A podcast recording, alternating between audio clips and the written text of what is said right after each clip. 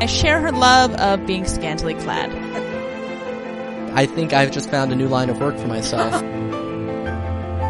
It's it's not savory. oh, there'll be a gift shop.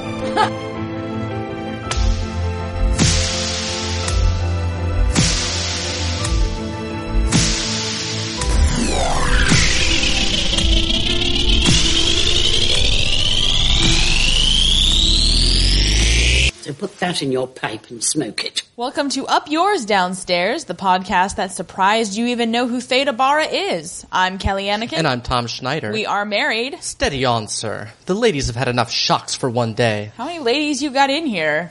Uh, none? Hmm. Well, I know what I'm doing when we get done with this.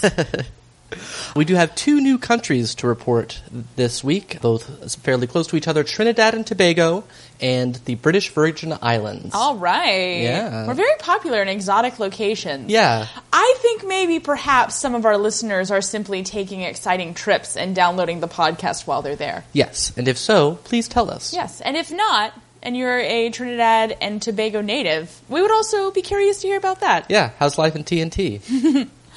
Just a brief reminder the survey is still live for you to vote on what we covered during the hiatus between the end of series two of Downton Abbey, which is approaching That's very right. quickly.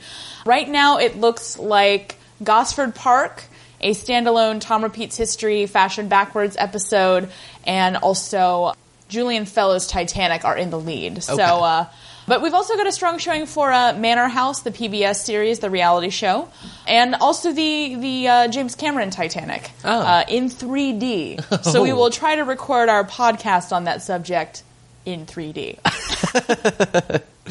oh, also, just a, a brief housekeeping note. I am pleased to announce that I did finally go ahead and bite the bullet, and I purchased a copy of Black Edwardians. Hooray! Yes, I couldn't find it in the library or anywhere, so I said, hey, it's money well spent. That's right. Uh, so, yeah, we will be doing a, a segment on black people during the Edwardian era and what they were getting up to and how they handled corsets, I'm sure. All right. Yeah, so I'm really looking forward to that. I haven't dived into it yet, but uh, I imagine it's going to be really, really interesting. Okay.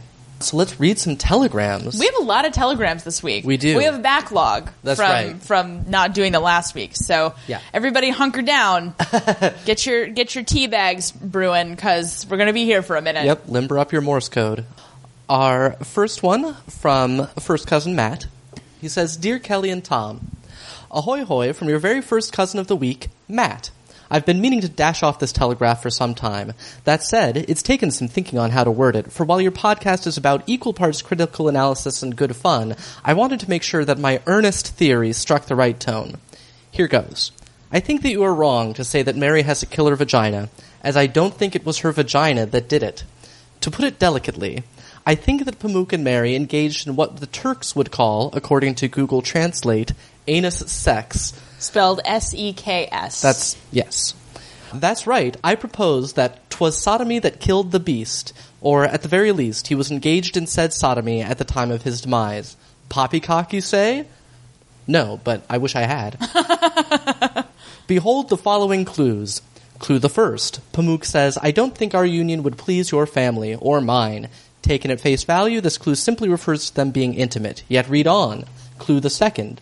Mary asks if it is safe, meaning how can we prevent pregnancy? Pamuk responds, trust me. Is that because he's, well, you know. Clue the third. Pamuk says, You can still be a virgin for your husband. This clue is, to my mind, rather self explanatory and is rather the linchpin of the whole thing.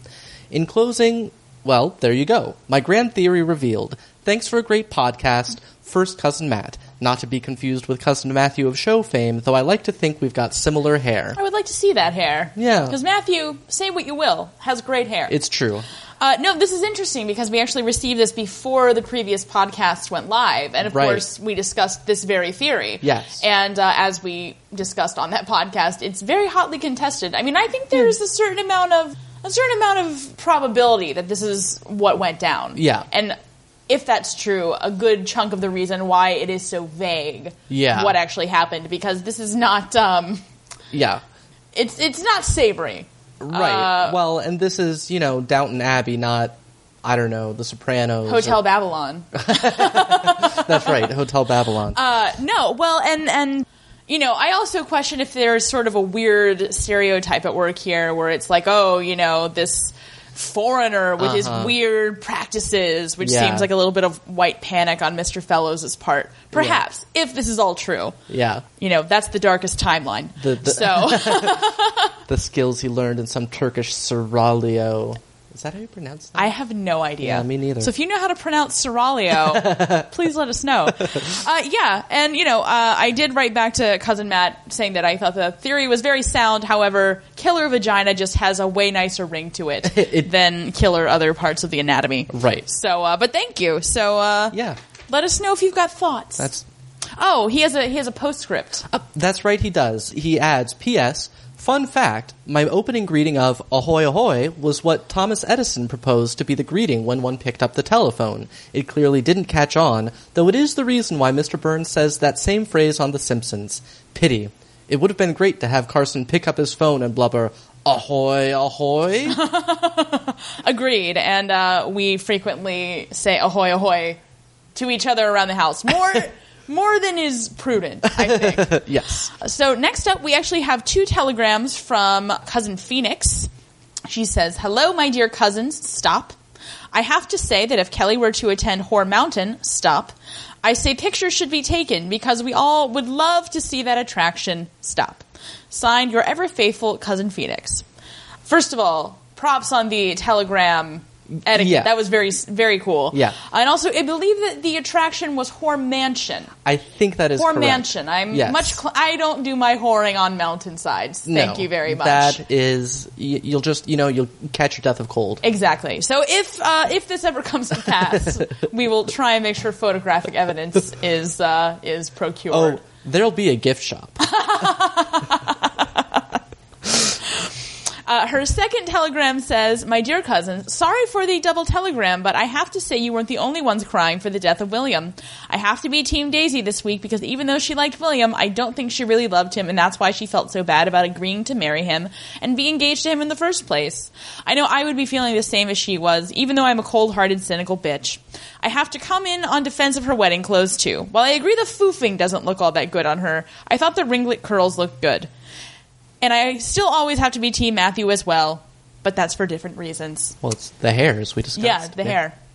Can't wait till the ceasefire of McGee is over. She annoys the living hell out of me this whole bloody series. Affectionately yours, Dame Phoenix. Yup, I'm a dame now. Wow. I know. no. Very, uh, what, a, what an uppity minx.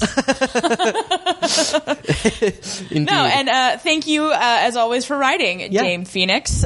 And I agree that the hair looked pretty good on Daisy. Okay. I think you know, just in general, it's weird because she's the only character we don't ever see Right. in in plain clothes very yeah, often. Yeah, I mean, to an extent, it was just jarring. yeah, because I mean, Mrs. Hughes has several different dresses that she wears. I've Yeah, noticed, and yeah. and it's just bizarre. Yeah. Next, we have a telegram from Cousin Elizabeth. She says, Hello there. I thoroughly enjoy listening to Up Yours downstairs, and my Monday morning commute would not be the same without Kelly and Tom's awesome commentary on Downton. Up Yours is quite possibly the best podcast I listen to, and certainly trumps all other Downton casts. I must say, I was disappointed to hear you speak so disparagingly about Princess Patricia's Canadian Light Infantry, however.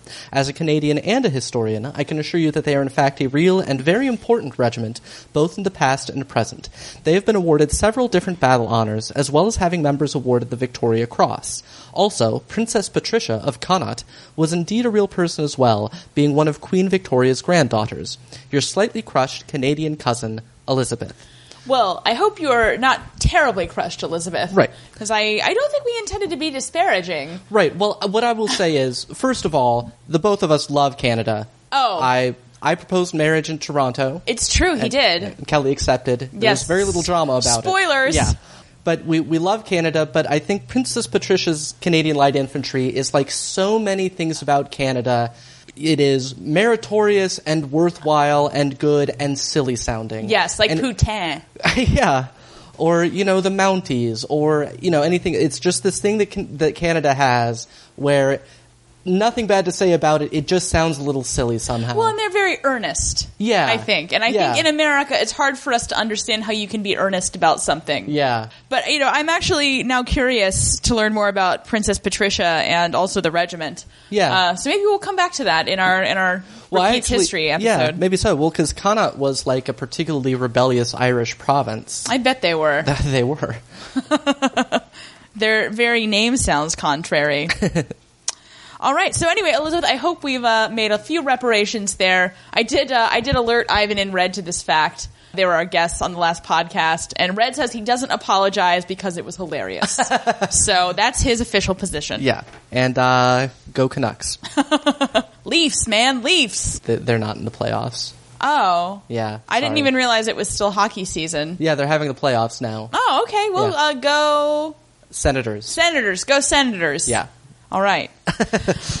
Next up, uh, cousin Susanna from Vermont writes, Hi, Kelly and Tom. In an attempt to stave off my Downton Abbey withdrawal shakes, I'm listening to The World of Downton Abbey, which is written by Jessica Fellowes. Yes, that Fellowes.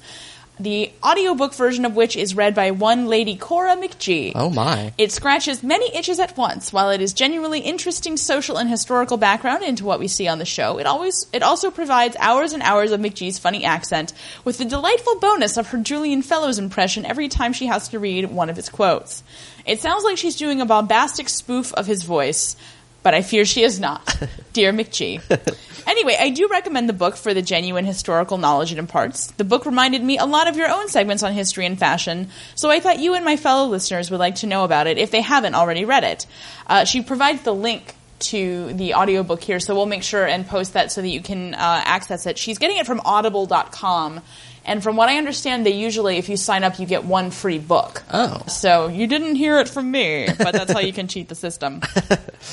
Carry on in Bristol fashion, cousin Susanna from Vermont. All right. No, I actually, and I, you know, I think it'll be easier to kind of get into all that sort of once we get done with the second series. Right, but I, right. I've seen that, and I know that Jessica Fellowes is also working on a second Downton Abbey companion book. Oh, okay. Uh, no, I, I I had been interested in that book, and now that I know that there's an audio version read by McGee, like wow. No, I mean, I think I know what we're going to do in the car from now on. Our next telegram comes from Scott. He writes, "Dear cousins, you will see that I have finally opted for a telegram instead of a carrier pigeon." uh, Scott has helpfully coined the term carrier pigeon for Twitter. Yes. Uh, versus doing an email, which is very appropriate because Twitter has that bird symbol. That's that anyway, it does. carry on. Yes. Uh, in the recent podcast, you also t- seem to assume, as did Mrs. Hughes, that Jane's story about her husband dying at the front is actually true. When my wife and I watched the episode, we thought that perhaps Jane was conducting a scam, just more successfully. We thought our theory justified especially when we saw just how well she and Lord Grantham get along with each other, so to speak. Do the goings on between Lord G and Jane lead you to question anything about Jane's story? Or is Jane just a vulnerable war widow after all? After all, she gets a great reference out of Lord G, probably worth more than she could ever accomplish in the caddy downstairs that is within Downton Abbey. Wonderful podcast, easily the most thorough and thoughtful out there. Your Kentucky cousin, Scott. And Scott also incidentally sent us a full cast list for Julian Fellowes' Titanic, uh, so we'll post that on our Tumblr for anyone who is interested in that. Yeah, and and again, we got this email long before we aired last week's podcast, Right, right. in which the concept of jading Yes. uh, was introduced.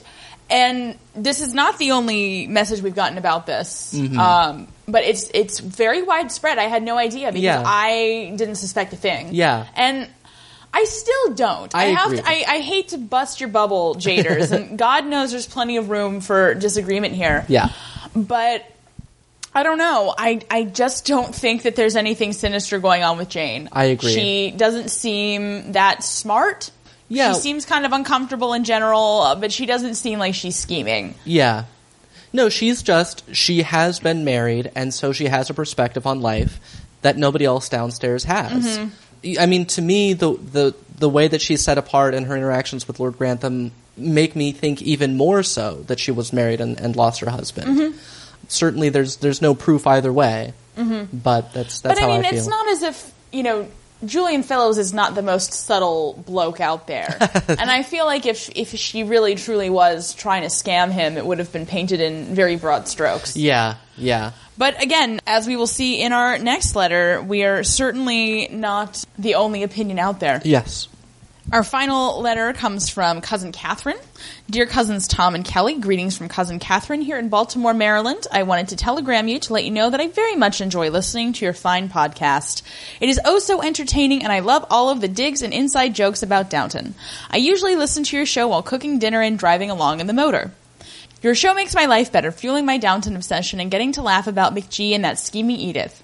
I have not caught up to your most recent episode, All the Gingers Are at the Front, but I hope that when Jane the Maid starts showing up, you mention how much of a creep she is, lurking around corners, worse than O'Brien, and getting all personal with Lord Grantham. Inappropriate!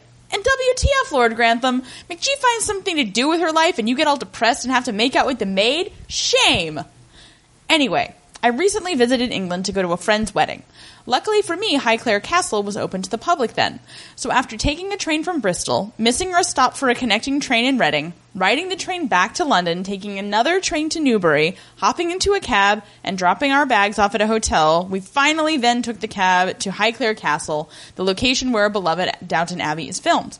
It was a wonderful day. We toured the castle, the library, sitting room, dining room, Kemal Pamuk's bedroom, Sybil's bedroom, and McGee's bedroom.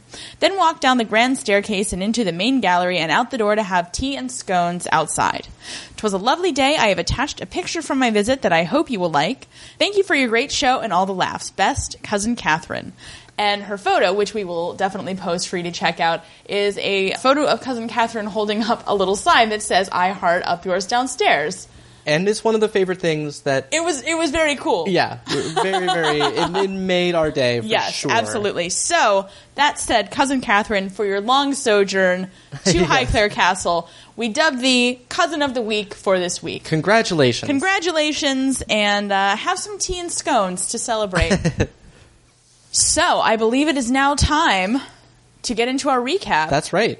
Uh, when we were first starting it, we happened to pause on the opening credits, and I noticed that the bell is ringing. That is ringing the opening credits is for the saloon, and it just made me sad that we don't see more scenes set in the saloon. Yeah. with like you know the men drinking whiskey and the women drinking sarsaparilla. Mm-hmm.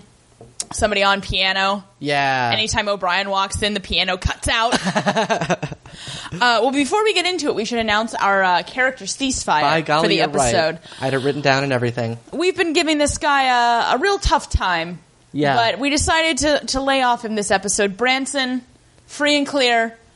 Go about your business, Branson. That's right. Just take care of that monkey. so, after we see the bell ringing for the saloon, Yes. we see an ambulance loading up outside the main entrance and it drives off. It's the year 1919. And we see Edith standing wistfully watching the ambulance drive away, and she sighs. Yeah, Edith has a sad. She has much of a sad. Yeah. And Mrs. Hughes comes out and joins her. Edith says that they've just taken the last of the equipment out of Downton Abbey, and Mrs. Hughes says the maids have put the drawing room back to normal. So things are settling down, and uh, Yeah. but whether they will go back to the way they were before the war remains to be seen. Oh my. Mm-hmm. We get some tracking shots following Lord Grantham into the parlor. He tells McGee that he is going to the village. He wants to have a word with Travis. I'm not sure what it is that you talk about with Travis, but he wants to have a word with him, and he also wants to avoid Sir Richard. Yes. It should also be noted that a very energetic Isis has accompanied him into the room. yeah. Isis is like jumping all around McGee, and she's like, "What? What? Still with this thing? We couldn't send that out with the rest of the equipment." No, they couldn't. McGee then suggests that Bates should be sacked because his wife is dead. uh, Lord, Grantham says last he checked that wasn't a reason, and McGee seems confused, as if she actually thought that was a reason. I that she's come, as far as we can tell, she's come to this conclusion without any input from O'Brien. Right. Like it's now finally, you know, born fruit in her. All of O'Brien's scheming, and she's just like, "Gotta get that Bates out of here." no, she's just it's like, like, it's like the Manchurian Candidate. yeah, just every th- every time she hears Bates' name, she's like, maybe this is a reason to fire him. and she also would like to get rid of Matthew, Uh-huh. as long as they're getting rid of people, um, and send him back to Crawley House, where he can be as independent as he can. She says, Lord Grantham does not take that well. No, No. at all. Well, he's like, oh, what, you know, we should just kick him out. And the look on McGee's face is clearly, uh, yeah. That's what I just said. Like, he's not really even related to us. yeah. Lord Grantham wonders if there's something that McGee, McGee isn't telling him about Mary and Matthew. And because she expresses concern that Matthew should go because Mary needs to get on with her life. Yes. Uh, because presumably Mary has been, like, tending to him still or something. And uh, McGee denies it and says that it's it's nonsense or something, and uh, whatever she says. Lord Grantham says, "Oh, because I want to protect Mary in a ring of steel." And then I just imagined us cutting to like Mary in a ring of steel, like bound to a chair, just like, uh, I suppose I should have expected it. Well, just I don't even understand it because he doesn't seem to be protecting Mary particularly. Yeah, ring of or- steel or otherwise. Even more than occasionally aware that she exists. Exactly. Yeah. So it's very bizarre. Yeah. And at, you, you could just see it on her face. McGee is exasperated in the way that all of us are after this scene. Yeah. McGee has some stellar facial expressions this episode. She does. If I knew how to make gifs, and I could only make gifs out of one episode of Downton Abbey, this would be it. Yeah. No, and I will say, I was actually, I was going to say this during the Jaders discussion. One thing we can all agree on is that we dislike Lord Grantham. Oh yeah, Yeah. Lord Grantham. Ugh. Yeah. Boo. He's the opposite of cousin of the week. yeah. we see Carson carrying some teacups on a tray into the regular library as opposed to the small library. Hooray! He's bringing them for Matthew and Lavinia. Edith is in the room as well because she's just around. And Matthew says Carson shouldn't have to do that, which yeah, he kind of does. like he does work there. Right, he's a servant. Yes, but Carson does say that he hopes that the end of the war will bring the return of footmen, presumably everywhere, but primarily to Downton Abbey. Right. And Matthew suggests that Sir Richard could buy him a dozen footmen when Carson moves to Haxby Park, because in case we've forgotten, Sir Richard Carlisle has a lot of money. yeah. so much. Yeah, and Carson gets a little huffy about it for some reason. Yeah, It was- it's like really. I would be excited Yeah. at the prospect of having all the footmen I could eat. that's that's right. You've been complaining compla- You're just going to be knee deep in footmen. Mm-hmm. It's that whole "careful what you wish for" thing again. Where's O'Brien? Where's our soothsayer? Yeah. Lord Grantham is walking along wearing uh, what appears to be a, like a It fedora. looks like a fedora to me. Yeah. I don't remember if we covered fedoras yeah. or if there's something that's very similar to a fedora, right. but it looks fedora esque. Yeah. I, got- I guess he's a hipster now Oh, that the yeah. war's over. All he needs is an ironic mustache. Well, you, you could take that one off of Major Brian. He's he's not using it That's anymore. true. That's true. Mustache going to waste. he spots Jane, who is picking up some fruit that has fallen on the path. He says that, oh, aren't we feeding you? And she says, no. Her mother has an apple store and always loads her up with apples and iPod touches and whatnot. hey, little no, and we were actually initially. I was like, "What? Like she has a store where all they sell are apples, the fruit." Right. Then we realized it meant that she has, you know, a laid in a store of apples. Right, right. So, and I'm sure at this time of rationing, this is probably good. Yeah. So, Well played, Mrs. Whatever. Mrs. Jane's mom, Moore's, Moore's. but that would Morrison or probably be her husband's name. Oh, that's true. so we don't know and never will Mm-hmm. know Jane's mom's name. Mrs. Freddie's grandmother. Yes. Uh, speaking of which, Lord Grantham asks after the mathematical pauper. He says that he wrote to the headmaster of the grammar school in Ripon to uh, keep an eye out for Freddie and look favorably upon him. And of course, Jane is delighted to hear that. Then he uh, just randomly decides to say that Jane must miss her husband very much, which she does. Yeah, but she says she still has Freddie. She counts her blessings, and they discuss how terrible everybody that we haven't seen on screen. Has suffered from the Has war. Has suffered, Apparently, 30 people from the estate. So, Yes. you know, the, the land that encompasses Downton Abbey. Right. So 30 people from that estate, some family down the road lost like all of their sons, Mm-hmm. you know, and then William. And then Lord Grantham's like, and then there's Matthew, who arguably is the success story of this war. Like, he's still here. Yeah, But uh, it's weird because Lord Grantham is so fatalistic in this scene. yeah, And I feel like it could have been a really rich vein to mine. Yeah. Him being extremely fatalistic.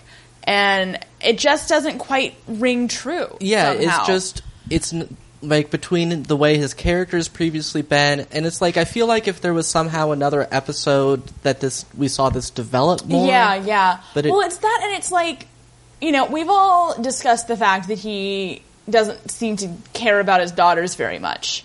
Um, and we know that he does care about Matthew, but just the way in which he seems to completely like disregard his entire family in this episode Yeah. is very much out of character. Yeah. Yeah. So anyway, be on the lookout for that because it's very weird. Yeah. He's yeah, he he's he wonders what the war was for. His theory it was to clear the way for lords to have sex with housemaids. was the point of World War 1. We'll see if that is true. Yeah, and then a, a car pulls up kind of down the road, and he worries that someone might see him having this conversation, and he's like, "Oh, we all better go inside." Yeah, and Jane's Uh, like actually, no. Jane says he Yeah. doesn't because Lord Grantham's an idiot. He's Right. like, maybe I should go. This looks kind of bad. Yeah. and I'm thinking maybe the Dowager Countess needs to intervene here with a conversation about inappropriate class relationships. Yeah. because you know Sybil's one thing, but like Right. your married son, Yeah. he should really know better. Yeah. Up at the house, Sir Richard arrives. He is the one who was in the car. Uh, he says the train was late, thus derailing Lord Grantham's plan to avoid him prior to dinner time. Yeah. But anyway, uh, in reference to the fact that the trains run late, Lord Grantham says, "Welcome to the New World. Uh, maybe you guys should move to Italy. I hear their trains run on time." Ah, spoilers. Sir Richard quips a witticism worthy of the Dowager Countess Yeah. and says that the first emotion people feel when a war ends is relief. The second is disappointment. And well, and Lord Grantham just says, "How sad, but how true." And Richard Carlisle was like, "No, you were supposed to say, ha, ha, ha, "Oh, you're so wicked, Richard exactly. Carlisle." Exactly. Yeah. He just he just, you know, Sir Richard is not playing to a room that appreciates it. yeah, he was like, "I've been working on that epigram the entire drive up here." Oscar Wilde help me draft it. That's not true. Oscar Wilde was dead by now. yes, Maybe uh, George Bernard Shaw. sure. Regardless, Lord Grantham confirms that disappointment follows relief by offering Sir Richard Carlisle some tea. Sir Richard Carlisle silently wonders why they still haven't implemented cocktail hour. Yeah. Downstairs, Anna asks Mrs. Patmore if she's going to miss the extra staff that they had had as part of the hospital crew. She says no, however, she is short of supplies. And uh, she's saying she doesn't know how she'll manage. And then she busts out one of her biblical uh, quotes that she just likes to bust out and Yeah. goes, The Lord tempers the wind to the shorn lamb. Yeah. And I'm like, Do you want to cook the lamb? Like, how is. And also, don't people shear lambs into springtime when the Lord naturally tempers the wind anyway? Yeah. One thing that kind of interests me, I should look into at some point, but assuming that Mrs. Patmore is Catholic, which I always sort of have, like, how does that work? I mean, I, I'm sure she just goes to church or whatever, but like, are there Catholic churches around? I mean, yeah, what? that's How? that's something to consider. Yeah. I'm also surprised though if she's a Catholic that she knows that many Bible verses because you and I were both raised Catholic, and I know that neither of us knows any Bible verses. That's true. Like it's just not. But again, it may have been different back then. There Yeah. may have been more emphasis. You know, there was the catechism, but there, Right. you know, there probably wasn't a whole lot to do. So yeah. Thomas is also hanging out downstairs, and Daisy asks what's what he's going to do, what his plans are. He doesn't really know, and she says, "Where are you going to go?" And he just he says, "What concern of it is yours?" and storms off. And Daisy's like, "I just wanted to make sure you're never coming back." uh, also, it should be noted, Daisy has a new dress. hey, It's the same color scheme as her old dress, but it's got kind of a cute sort of like grid design on it. It's very becoming. yeah. Well, and I think also she just she carries herself differently. Well, she's a widow now. Yeah, no, and I, I just am really impressed from you know as far as the actress is concerned Mm-hmm. that just still has basically the same dialogue and the same thoughts about things, but she just has more confidence. Yeah, well, I mean, she wouldn't. Yeah, she did seem very like comfortable asking Thomas this question, but he was on his period or whatever. So Yeah. So predictably, O'Brien follows him into the hall. this whole episode, I feel like everything she does, like she's just like watching Thomas, and she's like, "Oh yeah, I have to go scheme now." Right, Her heart's right. just not in it anymore. yeah. And he uh, reveals the plans that he's been working on to go into the black market, and he's gonna make some money and get settled as a regular businessman. And O'Brien says, "Well, that's your future settled as a as a plutocrat." Which is an awesome word. Yes, uh, but where are you going to live now? And he says, "Oh, I'm sure they won't mind if I stop on here for a week or two. And O'Brien's like, "Uh, You know everyone hates both of us, right? Like they would kick me out if it wasn't for the fact that her ladyship likes my bangs. but then the dressing gong sounds and everybody rushes off. oh, O'Brien, I never feel ugly around you. Oh, Brian, would your bangs like to come to luncheon? You know how hard it is balancing foreheads in the country. oh, and one other note on that scene that Thomas says he's going to get a banger to deliver the goods, which confused me because the only thing I knew a banger as was a sausage, which didn't seem useful. Um, Come on, it's McGinty. The goods delivering sausage. that mean, would, I'll grease your wheels. Handy as that would be, and delightful. Um, what he actually is referring to, that is a term for like an old beat up car. Like a junker, huh? Yeah. A jalopy. yeah, A fixer upper. those those things. Yeah, those are the only terms that I know for a for a, a junker. Yeah. So anyway, Well, now you know a new one, a banger. a banger. So if you're ever in uh, 1920s England, You get in a wreck. Is it a banger mash? that is an excellent question. Speaking of excellent questions, we're about to get some great answers in one of everybody's favorite recurring segments. Tom repeats history with our resident guy that knows stuff. Tom. All right. I'm discussing today the process of demobilization from World War One. Demobilization, the term for getting all the troops back into civilian life. It was a very chaotic process for all the countries that I found information about, which was the U.S., Canada, and Britain, because I only know English, you know. Um, right? But no, none of them were really very prepared for the war to end, essentially.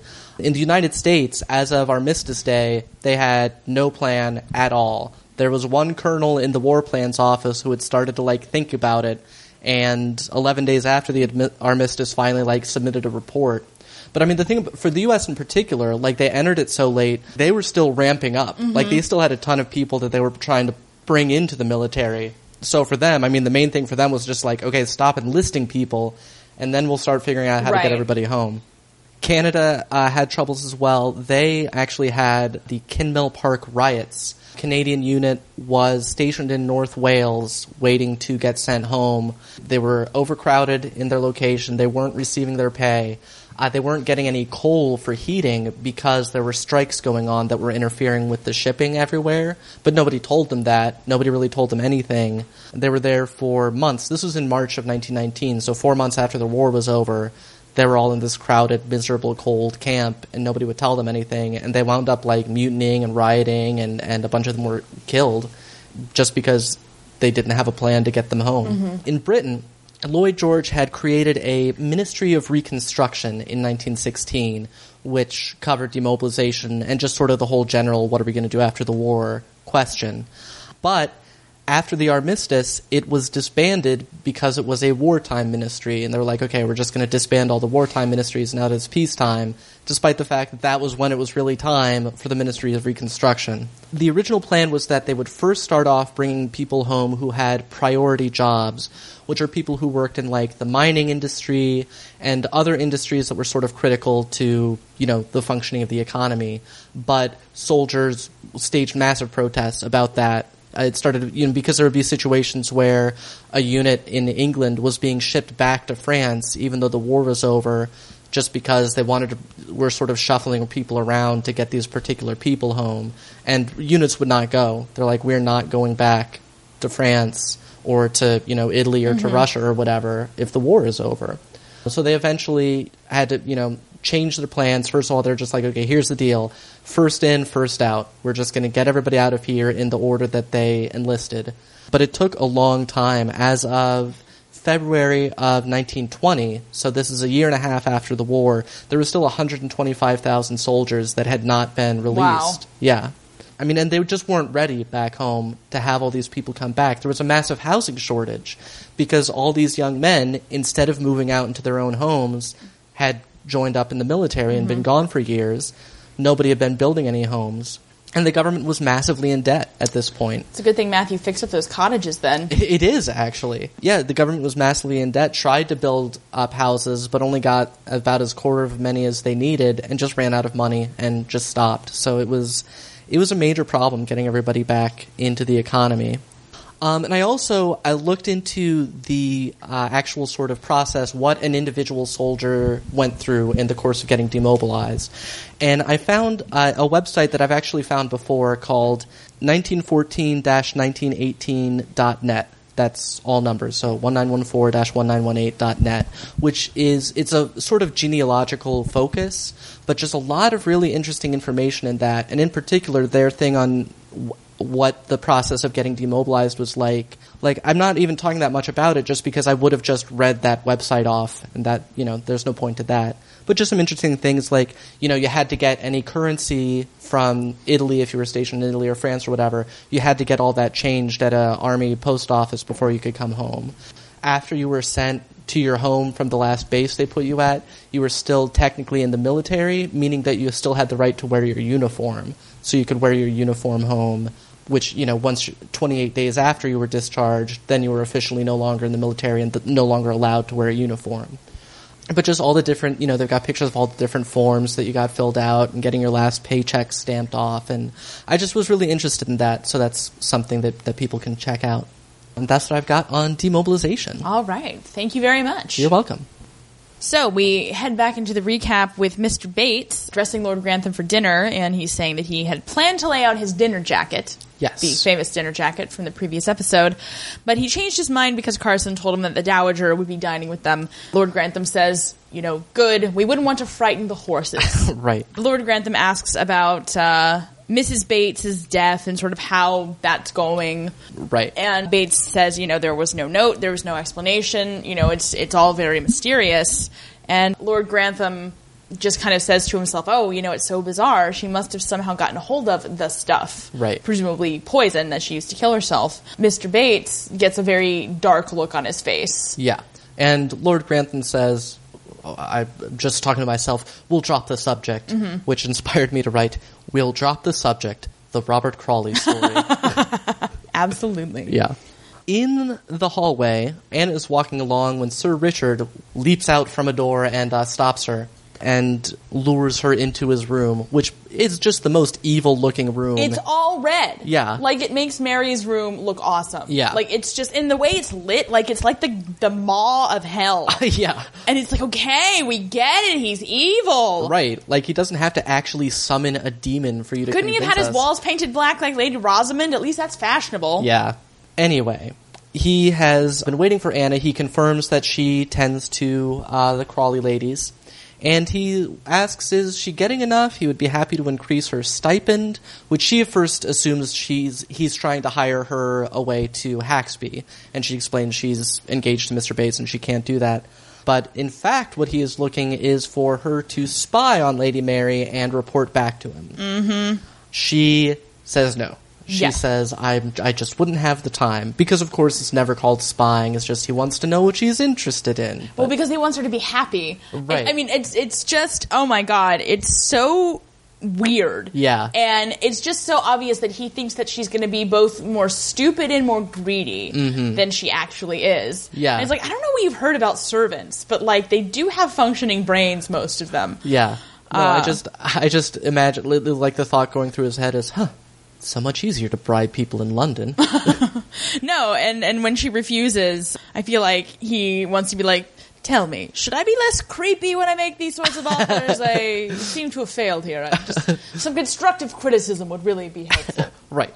And he also asked her not to tell Lady Mary, which, eh, Yeah, it's all. Well, I mean, of course, because he can't spy on her if she knows someone's going to be spying on her. Right. But Anna is rightfully just kind of disturbed by the whole business. Yeah. This is not. This is not the the kind of servanting Anna signed up for. right. Down in the uh, At dinner. at dinner. Well, I think they're in the drawing room. Okay.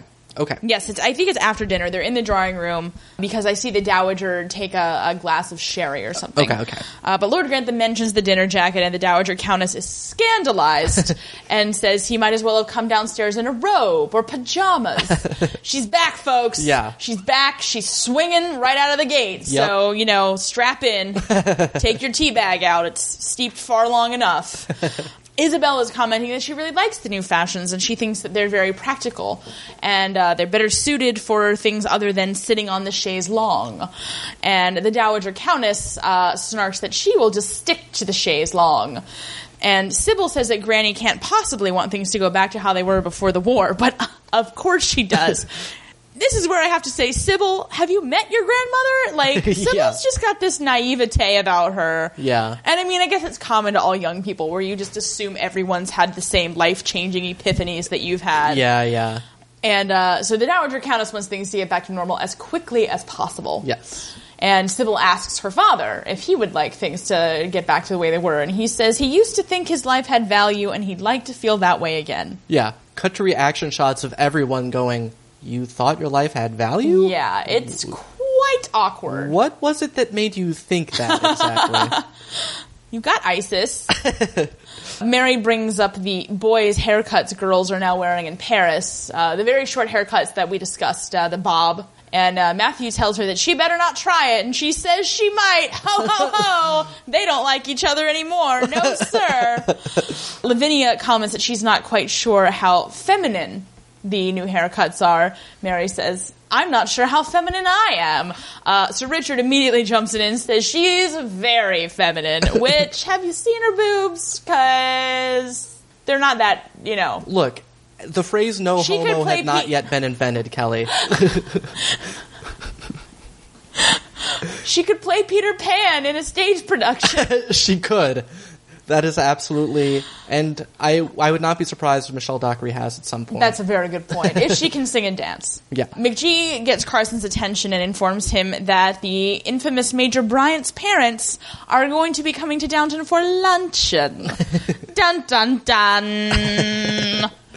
Out in the garage, Branson is working on the car by lamplight, still not wearing the jumpsuit. I think they must have seen the dailies from the day that they shot that, and they're like, it's too late, we can't go back, but he is never to wear that jumpsuit again. he threatened to quit the show. Sybil comes in. Uh, she is still dressed for dinner, and he says that she looks very fine. She says that all she has is her stuff from her first season before the war. Notably, she's wearing that dress with the weird half sleeves. Yes, and she's trying to wear it all out. Which we were confused a bit because other people have new dresses, but then Sybil's been wearing a nurse's uniform for so long. Yeah, that- so we're just kind of assuming that she. Well, also, I don't think she would have had time because all their dresses are custom made. Right, right. So right. I don't see where she would have had time to, you know, just go off to Ripon. yeah. She Um, didn't want anything you could find at Ripon anyway. yes. Uh, Sybil says that she envies Branson because he has things to do. He didn't even specify. It was just like, I was just busy. yeah. Well, you know, he has a job. Yeah. And she had a job for a while and now doesn't anymore. She's just got the chaise longue. Mm-hmm. And Branson wants to know if that means that she has made up her mind. She hasn't quite, Right. she says. She's almost. Yeah. So, I- you know, I think Branson and the audience all kind of sees which way the wind is blowing Yes. now. And it's worth noting that this whole episode, this is the Branson and Sybil story we want to see. Yeah. We don't want to see him being all weird and creepy and jerky. I mean, Yeah. this feels like. You know, they kind of started out in a certain place at the end of the first series, and this is the natural place that it would have picked up. Right. I would have just as soon never seen them together until now yeah.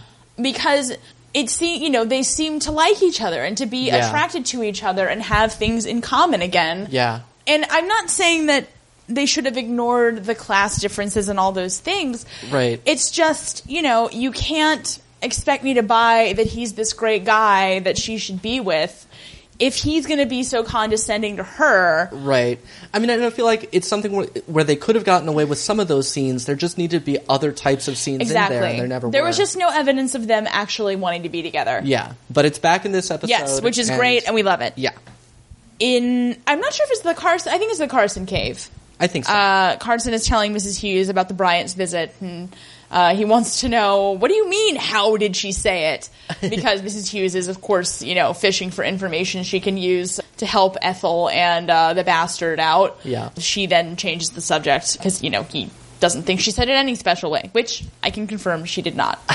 Unless you count the way she says luncheon. So she asks about the renovations at Haxby Park, and he says some of the gadgets in the kitchen and the, the things that he's doing are like a film with Theda Bara, who was a famous uh, actress at the time. That's right. She was apparently only behind Charlie Chaplin and Mary Pickford in popularity Oh, wow. at the time. Yeah, and she was the the original vamp. The term was coined to describe her as the sort of seductive woman, um, and she wore very risque costumes. I mean, to the point where starting in about the 30s.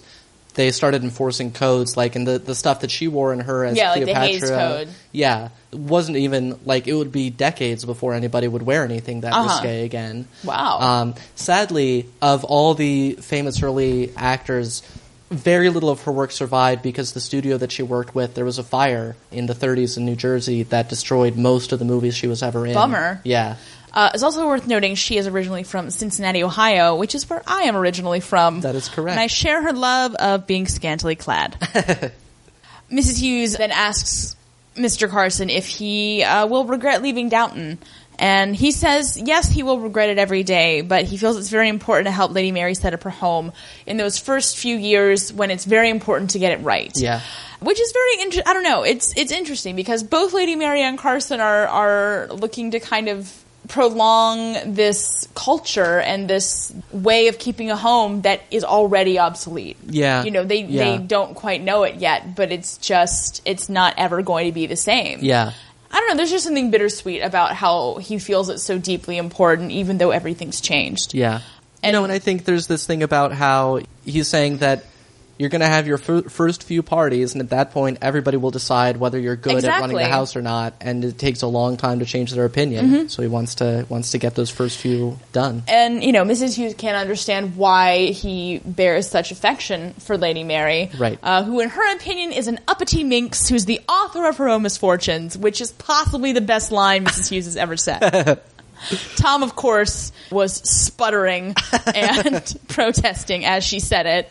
No, no, no. I like Mrs. Hughes, and like Carson, I'm willing to forgive her error on this subject. Yes, but uh, Carson tells a he- Carson is clearly more touched by this story than either I or Mrs. Hughes was. but you know, uh, he says that when Lady Mary was a child, she was a guinea a minute. Yes, which I had to look up, but it just means like a barrel of laughs, a great time, something for which you would pay a guinea a minute to experience. So he tells the story of how Lady Mary decided once when she was very small that she was going to run away from home and she wanted some of the silver to sell. Thus proving Mrs. Hughes' point. but anyway, uh, Carson said, you know, he couldn't give her any silver because he wouldn't be able to explain that to her father, but he would give her a sixpence to spend in the village to get her started. And in repayment, she gave him a kiss. And just, I mean, I think it's a dumb story, and I don't think it's all that. It's not illustrative on it on the face of it, but the the face, Carson's face as he's telling it is just so touching. Yeah. and I just, God, I wish he was my dad. Yeah. like he's just, he's such a sweet man. Yeah. Well, it's because, you know, the Crawleys are the only children that he will ever Uh-huh. have, you know, and he's known when he made the decisions to, you know, embark on this career, it's a career that you never get married and have children. Mm-hmm. And, you know, that's that's his daughter in a, in a very real sense. Yeah. No, and it's it's very sweet. Yeah. Then Anna comes in and wants to see Mrs. Hughes and uh, says that she might as well tell Mr. Carson as well. And then we cut away, but we can figure Yeah. with our keen deductive reasoning that she's going to let them know uh, about the shitheel Richard Carlisle trying to buy her off. Yes. Bates is putting Matthew into bed. Matthew says, well, he tells Bates that he's very good at it. Mm-hmm. Um, but he also tells Bates that he has been feeling a tingling in his legs and he wonders what it might mean. Bates asks if he's talked to Dr. Clarkson, and he says that yes, Dr. Clarkson says that it's an illusion, a memory of a feeling, or something like that. And Bates says, well, just give it time. It'll make itself known if something has changed. And, and he's heading out, and Matthew asks him not to tell anyone, and uh, he'd hate for anybody to start to hope. And Bates says, I won't tell anyone. Um, and it was I was struck in this scene by the fact that you know Bates is much more likable when it's something that he doesn't care that much Yeah. about because it was just like he's just a very solid presence in this thing that Matthew can feel comfortable telling him about this you know personal matter. He's uh he's the Edwardian equivalent of Yahoo Answers.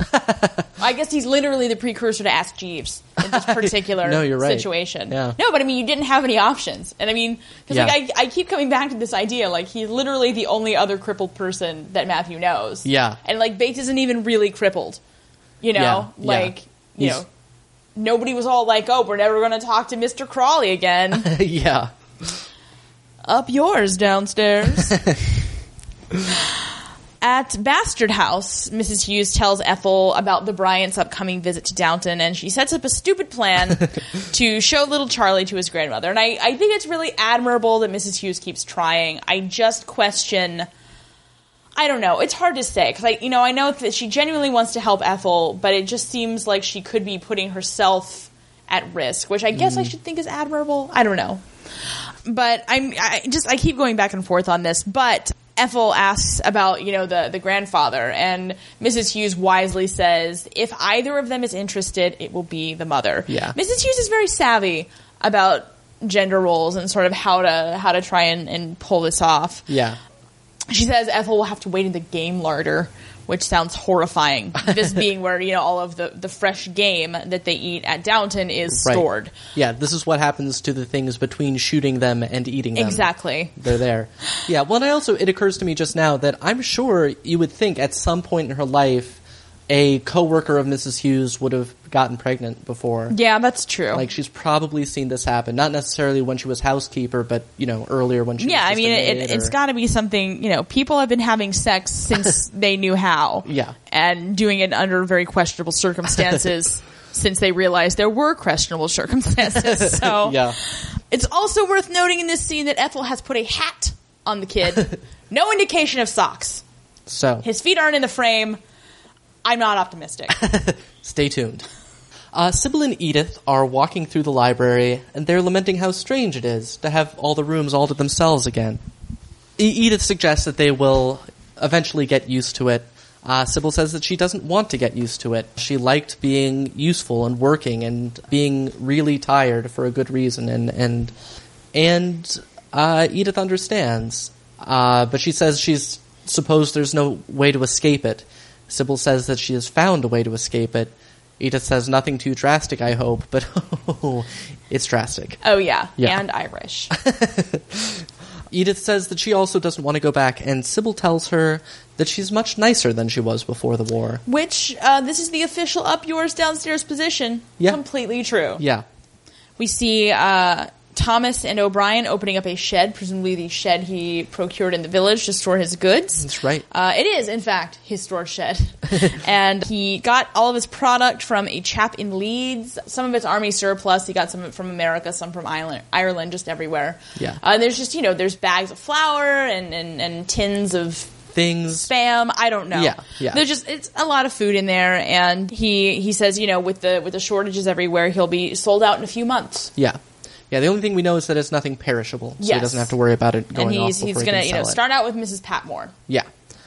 Mary wants to know why Carson is no longer going to Haxby Park with her. We come in in the middle of this conversation.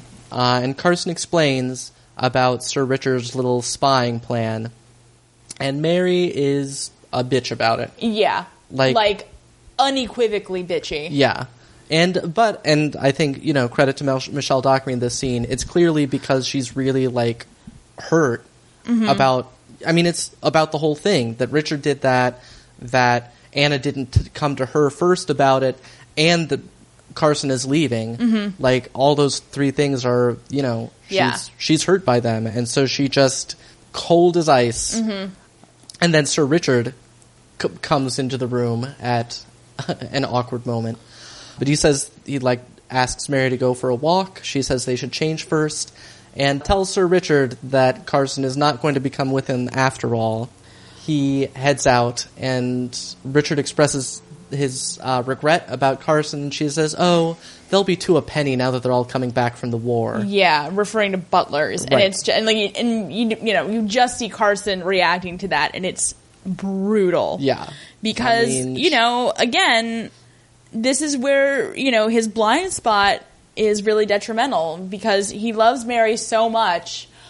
And i don't think that mary doesn't like him or appreciate him or or anything like that but it's a very santa claus type of situation.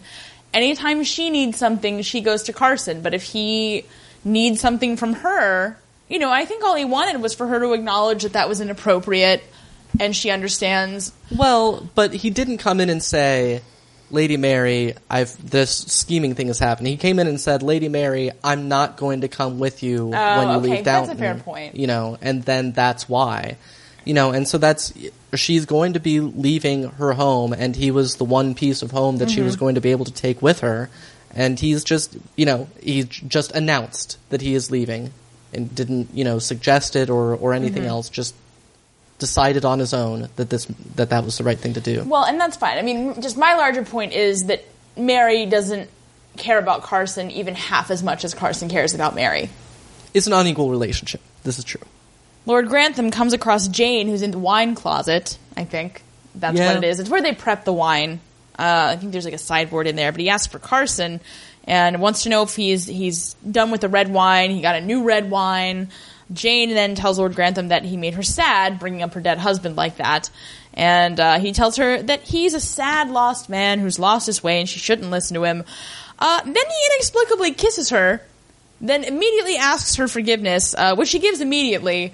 And just like her expression is like, I just came in here because I'm an alcoholic. I just wanted to steal some wine. Just, I, you know, I won't tell if you won't. Like, it's cool. Yeah. No, it's just the most uncomfortable. In a, in a series full of uncomfortable interpersonal interactions, this one really takes the cake. Yeah.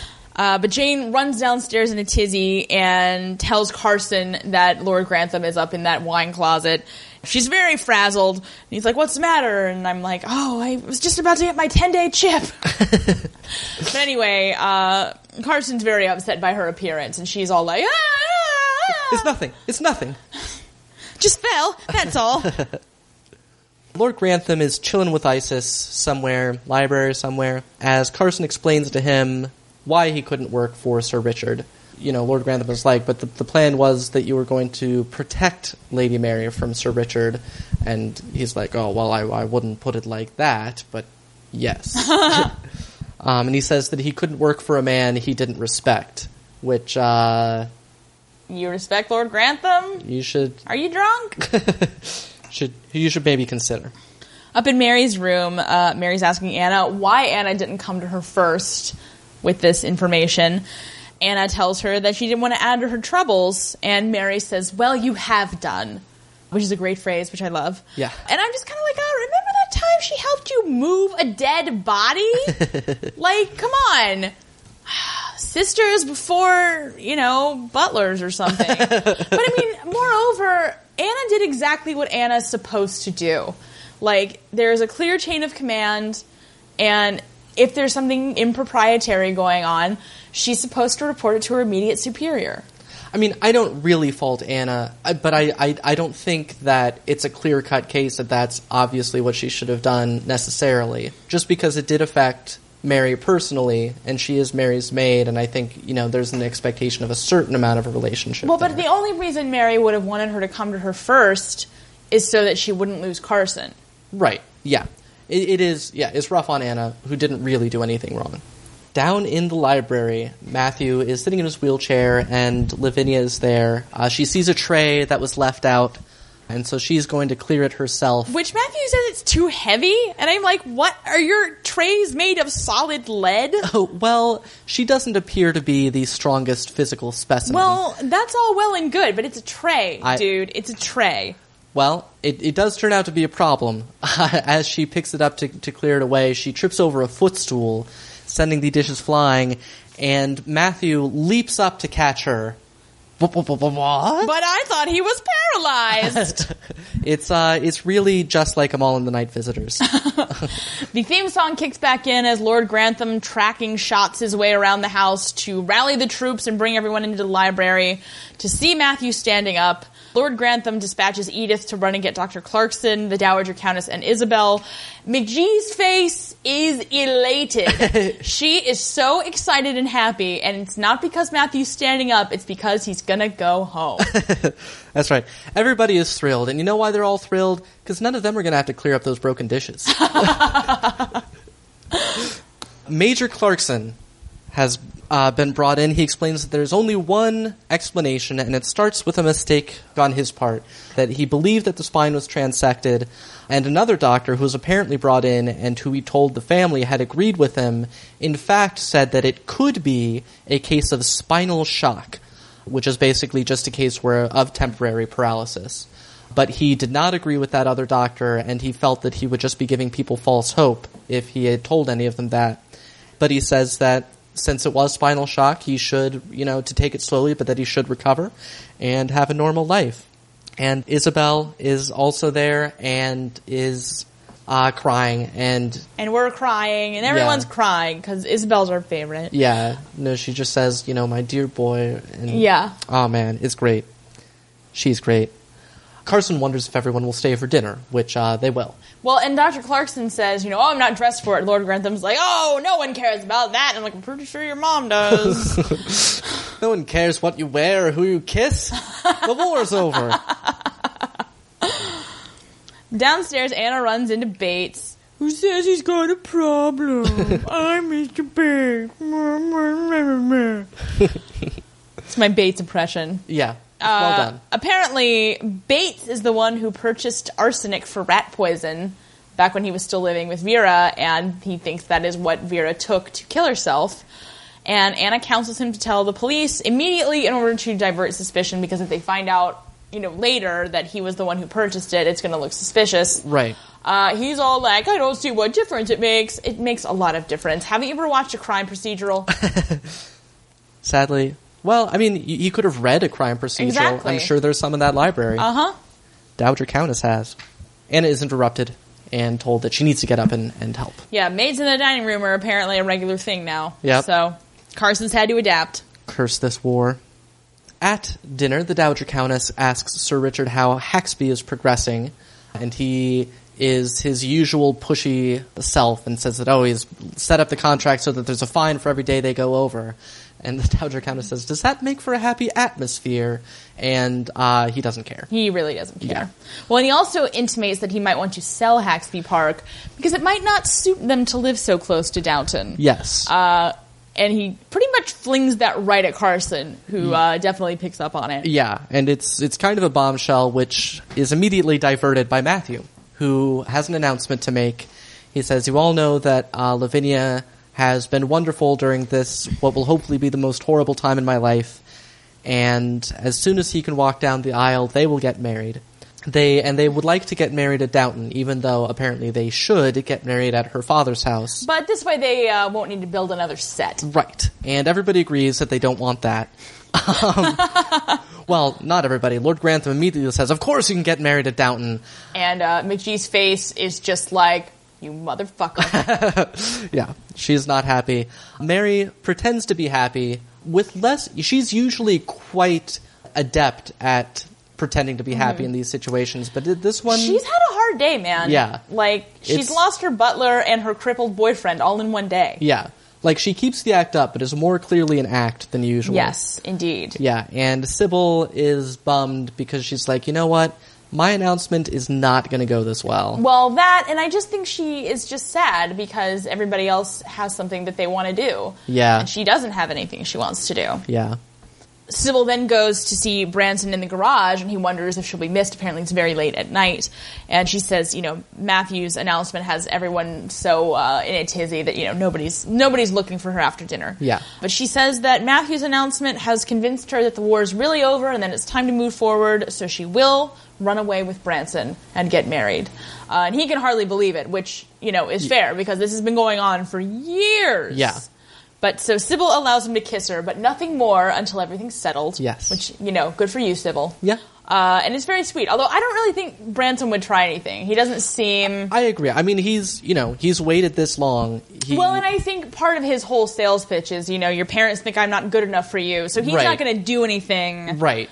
To jeopardize, you know, them already hating him, but possibly hating him less. Right. Like, you know, the fact that he's, you know, a peasant is Yes, unavoidable, but yes. everything else he's going to be as, as proper as possible. Sharp dresser, that Branson. well, except for the, you know, the Wizard of Oz coat, but Up in the scandalous shared bedroom, Lord Grantham is taking off his robe, and McGee is expressing her anger about him offering to host a wedding without even consulting her. And she says that it is going to delay Mary's wedding and that Mary is their first priority, which Lord Grantham does not agree with at all, and is in fact angry that she would even suggest that she Mary is their first priority. She tells her that she priority. sounds selfish and stupid Yeah. for saying that. And we wholeheartedly disagree. Right. I mean, he is a real dick in this scene. Yeah, like, excuse me, I thought Mary was your darling daughter and you loved her. N- Actually, no, I didn't. Mm-hmm. No. You didn't think that either. Well, and it's like again, you know, Matthew doesn't need them to host this stuff. Like he was like a successful solicitor, Right. Well, and I mean, you know, even though like you know the groom's family handles this stuff or whatever in in Britain at this time, it's still just insane. Mm-hmm. Yeah. like. It's not so terrible that they want to be married at Downton or whatever, but it is Right. insane that he's not putting Mary. Like Mary needs to get married. Yeah. like This how old been- is she at this point? She was uh, 20, 22 in the beginning, Uh, right? At the beginning of the series? Yeah, Then that would make her 29. yeah. So she's you know That's- she's pushing thirty. Yeah. she needs to like get this done. Yeah. before the equipment starts uh, acting up. Yeah. and you know, and again, there's still the specter of this whole like Pamuk thing, Yeah. floating around out there, having been recently uh, brought up by the late Mrs. Bates. Mm-hmm. You know, so I mean, she needs she needs to get settled, and Yeah. it's it's kind of appalling to me that a parent would be so callous. And I mean, I know that he doesn't know about it, Right. But just God, your daughter's 29. He just he just loves Matthew so much. Mm-hmm. Like even Matthew is embarrassed by how much Lord Grantham loves him. Yeah. You can see it a few times and it's like And Isis is merely jealous and probably really pissed that Matthew can walk now. yeah. Because before he could Ma- only. Matthew should be careful. Isis is a real bitch. yeah. anyway. Moving on. Down in the kitchen, uh, Mrs. Patmore tells Thomas to just leave her alone about the black market already. Although she does continue to complain that she can't make a, a silk purse out of a sow's ear with all the crappy goods that they're getting. Although a sow's ear would be better than this brisket, which I had brisket last weekend and it was delicious. Yeah. And I think that that is a ridiculous thing to say, especially coming from a cook. But O'Brien starts telling Mrs. Patmore about Thomas's goods and you know all that all that jazz. She's seen them; they're real. so she says she will use his goods to make Mr. Crawley's wedding cake and feed it with brandy so it will stay good until the wedding. Which it's not clear what month this is in 1919, Right. But uh, I don't see any reason to make a wedding cake that early. I mean, we talked about you know feeding with brandy will make it last longer, but it just seems like it would be awful. But apparently this is a thing in Britain. I was looking it up with a, a recipe that I when I just googled it for a Christmas cake Uh-huh. that you make. It says make it two months in advance and regularly feed it with brandy, and that will allow it to mature. Okay. Yeah. Still a little skeptical, Will but it make people drunk? you ask that about everything. you're you're just like Jane. yeah, I'm nowhere near my 10 day chip. All right, and that brings us to a segment with somebody who never rations her insight. A segment that we call Fashion Backwards with Kelly. All right, so uh, we've essentially run out of fashion at this point. Yeah. Uh, so I'm kind of dealing with things that have to do with the sphere of the home, as you've all noticed. Yeah. So we are going to talk about wartime rationing, which plays a big part in this episode. Um, it got brought up previously, but rationing in Britain didn't actually start until the war was well underway, and uh, about 1918 was when the first actual rationing happened. But it was a real culture shock for Edwardian society to go from this period of relative plenty to really being deprived. Profiteering kicked in very early in the war, the first couple months, uh, prices just soared. And then the Cabinet Committee on Food Supplies stepped in and they fixed the maximum price for foodstuffs. Although the public generally agreed that those prices were still far too high. Uh, but at least, you know, again, I'm sure the black market had its own thing to say, but for Yeah. legitimate retailers, you know, you knew that you weren't going to be gouged.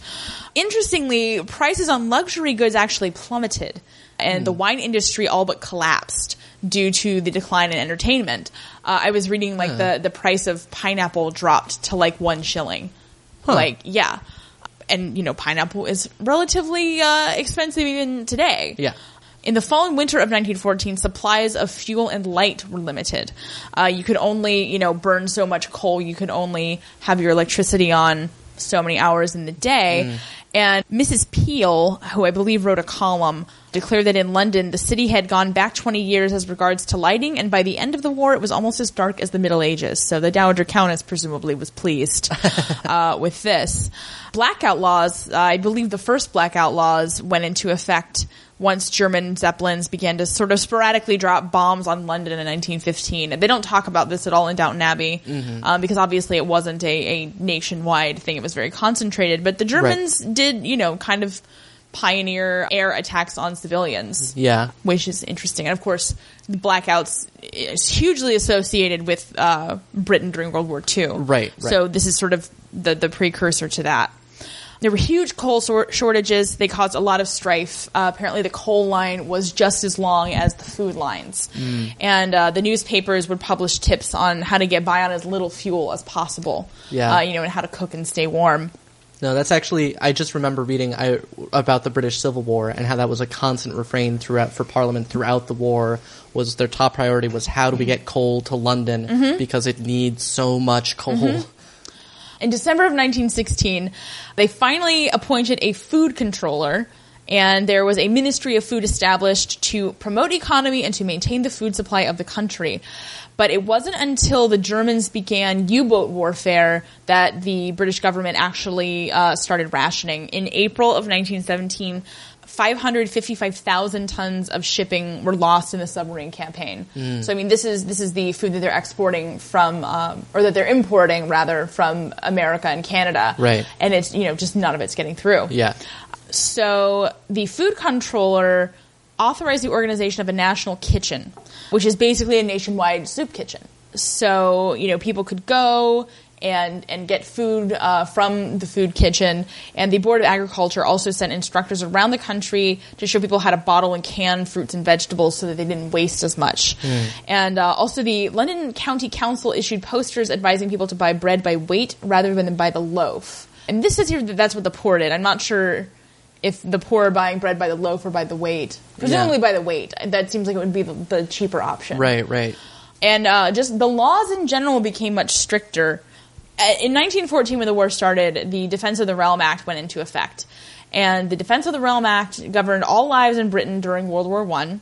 It was added to as the war progressed, uh, and it listed everything that people weren't allowed to do in the time of war. So this is just sort of it was a living document. You know, they could Uh-huh. any anything that they perceived being a threat would be added to it. And actually, I have a copy of sort of what was covered here. No one was allowed to talk about naval or military matters in public places. No one was allowed to spread rumors about military matters. No one was allowed to buy binoculars. Hmm. No one was allowed to trespass on railway lines or bridges. No one was allowed to melt down gold or silver. No one was allowed to light bonfires or fireworks. No one was allowed to give bread to horses or chickens. No one was allowed to use invisible ink when riding abroad. No one was allowed to buy brandy or whiskey in a railway refreshment room. No one was allowed to ring church bells. The government could take over any factory or workshop. The government could try any civilian breaking these laws. The government could take over any land it wanted to. The government could censor newspapers. Mm-hmm. As the war continued and evolved, the government introduced more acts. They also introduced British summertime to give more daylight for extra work. Opening hours in pubs were cut. It used to be that you could open a pub anytime between 5:30 in the morning and half past midnight, uh, and they reduced that significantly. Beer was watered down, and customers in pubs were not allowed to buy a round of drinks. Oh. I think that's because they didn't want people getting drunk and forgetting about all of the other stuff they weren't allowed to do. Yeah. Yeah. No, it, it's it's interesting. It's uh, Yeah. it's not that different from you know the old Patriot Act, I guess. Yeah, Although yeah. this seems like it would actually affect you a lot more. Yeah. But other things uh, that were sort of encompassed in this act, we mentioned before, throwing rice at weddings became a criminal offense. The sale of luxury chocolates and sweets were stopped. The use of starch for laundering was restricted. Horses and cows and even the London pigeons were rationed. Wow. Uh, I'm not sure if there was a system set up to kill and eat the pigeons, but Yeah. uh, they apparently started one. No corn was allowed for cobs, hunters, carriages, horses, and hacks, so you couldn't feed corn or to use it to make a pipe. The amount of bread or cake sold at tea shops was reduced to two ounces, I assume, per customer, and it became an offense to adopt and feed stray dogs. Oh. And the government would issue uh, directives such as eat slowly, you will need less food, or keep warm, you will need less food. Uh, here it's noted, yet no explanations were given on how to keep warm with fuel rationed and an insufficiently fattening diet. and then in, in 1917, this is where you get the formation of food queues, where, you know, poor people would wait outside of shops for hours and, you know, some of these people were servants for their employers Right. to get as much food as they could, which was very limited. This is why they, you know, put the, the restrictions on, you know, you can only take so much. Right. So, you know, in theory, no matter what time of day you showed up, you'll still get your fair share. Yeah. And then uh, in 1918, that's when the government instituted compulsory rationing. And after February of 1918, it was impossible in London and the six home counties to buy butter, margarine, or meat without ration cards. By the end of April, everyone was required to register for bacon as well. Also, in the country and the well-to-do, they were better off because they did have self-sustaining gardens and livestock. But food shortages, inflation, rationing were still a problem even after the U-boat campaign ended. Because, you know, I mean, that's a really long time for food not to be getting in. Right. The only upside to the rationing and the sort of uh, the, the measures the government had to take, the malnutrition that plagued the poor during the Edwardian era had disappeared because the government had kind of taken over and was making sure that they were getting food. Right. And no one starved to death Oh. uh, which you know is, Yeah. is pretty impressive. Yeah. Uh, you know, I mean, and granted, it was it was you know not civilian warfare. You know, civilians weren't being targeted in this war, Right. But it is pretty impressive that nobody starved to death Yeah. because of the war. yeah. So that's uh that's what we got on rationing. So Okay. and it's I don't know it, it's it's weird because. I don't know. It just it seems so callous almost to even do a rationing subplot on this show Yeah. considering how little most people had. I mean, it's it's it's really weird. You know, and it, it's it's not presented as huge, you know, but the whole problem is, oh, Mrs. Patmore can't make a wedding cake. Yeah. And it's like, well, William's dead. yeah. I mean, let's uh let's, you know, count our blessings and not be jerks about everything. yeah. World War One really did not affect. Downton Abbey. Yeah. No. Yeah. It, it nowhere near as much as it affected the rest of the world. Like one servant got killed, and I mean, it's you know, people die. Like if there hadn't been a war, probably one of them would have you know. Right, but you know, it's just it it is kind of off putting how much Lord Grantham in particular in this episode is all Yeah. like, "Oh, woe is me." I'm like, "You didn't do anything." Yeah. and maybe that's the root cause Yeah. of the problem, but like, nut up, dude. Yeah. Like, go talk to William's dad for a minute and see how see how worthless he thinks the war was. Yeah. you know, just Yeah. you know, be quiet. yeah. Go sit down and shut up until you know your class has risen to the top again. Yeah. I'm really disappointed for with ISIS for not biting him into shape. Yeah, I always assumed ISIS was a proletarian. Maybe that's uh It's a capitalist running dog. A car pulls up to Downton. It is the Bryants. Carson is up there to greet them, as is Mrs. Hughes, confusing people as she would not generally be there for this sort of thing. The Granthams greet them and welcome them, and Mr. Bryant takes no time to establish himself as an asshole. yeah, he's like, we can't stay. He's like, we didn't really think we should stop here, but we have to go. We're gonna stay, but we're not staying, so just we're not staying. Yeah. So like, uh, I told the chauffeur to stay in the car. They're like, uh, "Can we bring in some food?" Like, no, he's happy there. Jeez. And Mrs. Hughes awkwardly attempts to get Mrs. Bryant alone, but fails. Yeah, McGee, because she's like, oh, I can show her, you know, Major Bryant's old room, and McGee's like, no, I will do that. Me, McGee. yeah. I show other ineffectual wives ineffectual wife things.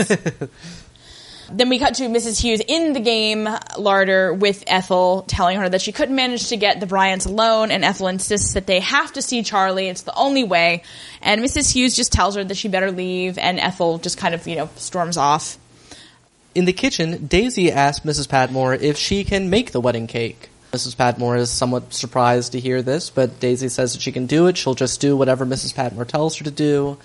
Yeah, Mrs. Patmore is like all skeptical. I'm like, doesn't she usually just do everything you tell her to do? Yeah. At risk of a. Yes. But Mrs. Patmore says, all right. And then Mrs. Hughes comes in and starts telling Daisy to bring the chauffeur a sandwich and a bottle of pop, despite Mr. Bryant's specific instructions to starve him. But as she does that, Ethel s- storms past the kitchen carrying the baby. Yeah, Mr. Bryant's orders are not the only orders going uh, to be defied here. That's right. So it's karma. yeah, Ethel busts into the dining room with the baby and tells the Bryants that she has their only grandson. And Bryant stands up and is an even bigger asshole than previously thought possible. It is stunning. he makes Lord Grantham look like father of the year. Yeah, he look he makes Major Bryant look like father of the year. Yeah. At least he was kind of classy about Yeah. his And he had know- that great mustache. That's it right. should be noted, Mr. Bryant does have a pretty uh, banging mustache. That's true. But basically, he wants to know if she's got any proof, if she's got any letters. You know, he, he can't believe that his son wouldn't have taken responsibility. Right. Which, come on, dude, this is England in the you know the the nineteen teens. in wartime. yeah, like come on, Yeah. nobody's taking responsibility for shit. Yeah. So basically, Mr. Bryant appeals to Lord Grantham and says that this is totally inappropriate. He can't believe he's going to let this woman try and, and, and pull the wool over their eyes, hold Yeah. them for ransom. Yeah. So Lord Lord Grantham just kind of says to Ethel, you know, this isn't really, and very kindly, Yeah. uh, says, you know, this isn't really doing any good. You know, you probably should just go. Yeah. So she she does, and the baby starts crying. I know. The baby's like, I don't want to leave this house. This is great. I remember this from when I was a fetus. so then Mr. Bryant says, Oh, she's obviously trying to scam them, and he just makes everyone really uncomfortable. Mrs. Bryant, who's much nicer, Yes. you know, she just inquires, Oh, was she one of the nurses who was here? And uh, McGee reveals, Oh, she was a housemaid, which Right. is like, Yeah. Isobel tries to to make conversation with Mrs. Bryant, and she says, "Oh, you know, my son nearly died, so I understand a little." And she does it in a, such a classy way, Yeah. and in, in such a way, you know, she wasn't even in on this this plan, Right. But she's like, "Oh, I see what should what should be happening here. Yeah. You know, they should they should help her out somehow." Yeah. But Mr. Bryant just stands up and says, "Well, you know, there's been a, a shadow cast over this whole luncheon, so we're gonna go right now." Yeah.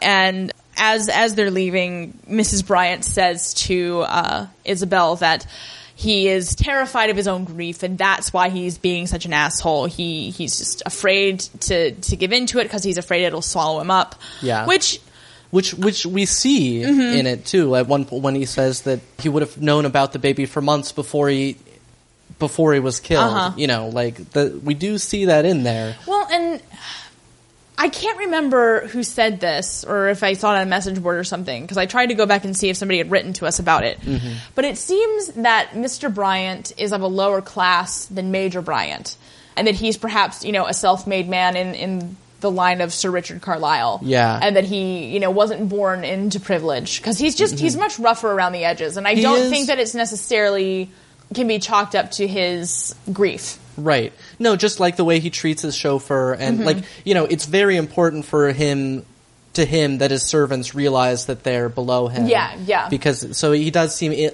insecure Whereas about with Major Bryant, he seems to have possession of more of the social graces and, and how to interact with the servants. Yeah. Uh, so that's just an interesting point. He sure does. Yeah. yeah. So if you're the person who wrote and mentioned that, good for you. Because I couldn't find any evidence evidence of it anywhere. Yeah. Downstairs, Anna tries to console Ethel, and uh, O'Brien's very pragmatic about the whole situation. Yeah. She's like, yeah, they're not going to help you. yeah. And Carson kicks Ethel out of there rather brusquely. Well, and he's really, again, very insulting, and you know, because Yeah. Bates actually sticks up for her, and he's like, "Mr. Carson, she's had a hard time," and he's saying that, like, "Can you just like let her sit here for a minute and like Yeah. decompress?"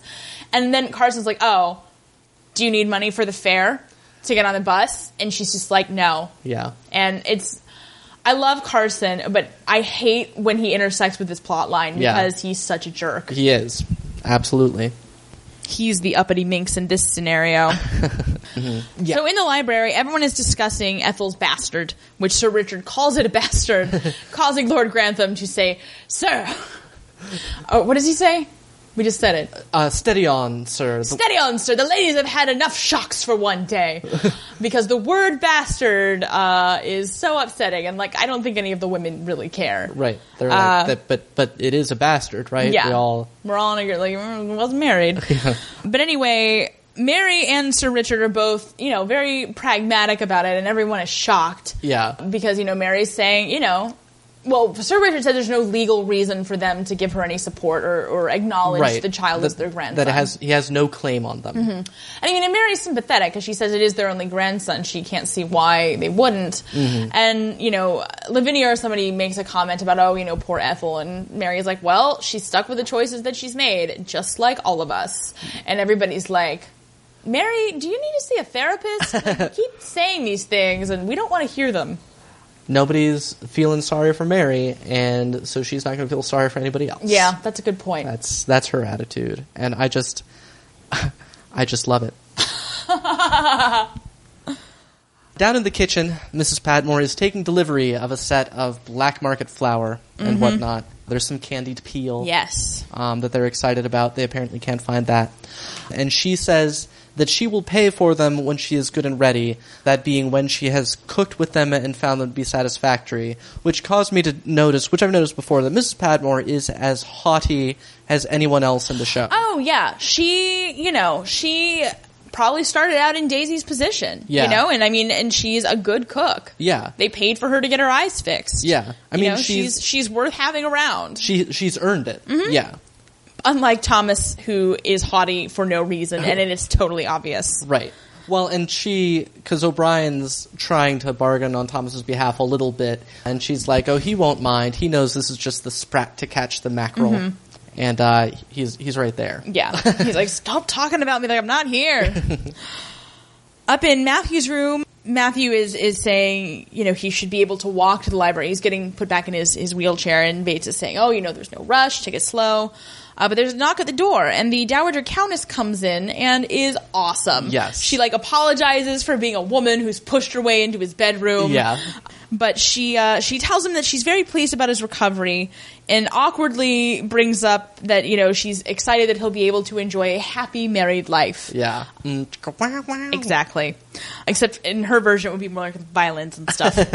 so she says, you know, she's she's going to be blunt. She's going to address this head on. She says that Mary is still in love with him, and he wonders if he can't love her again.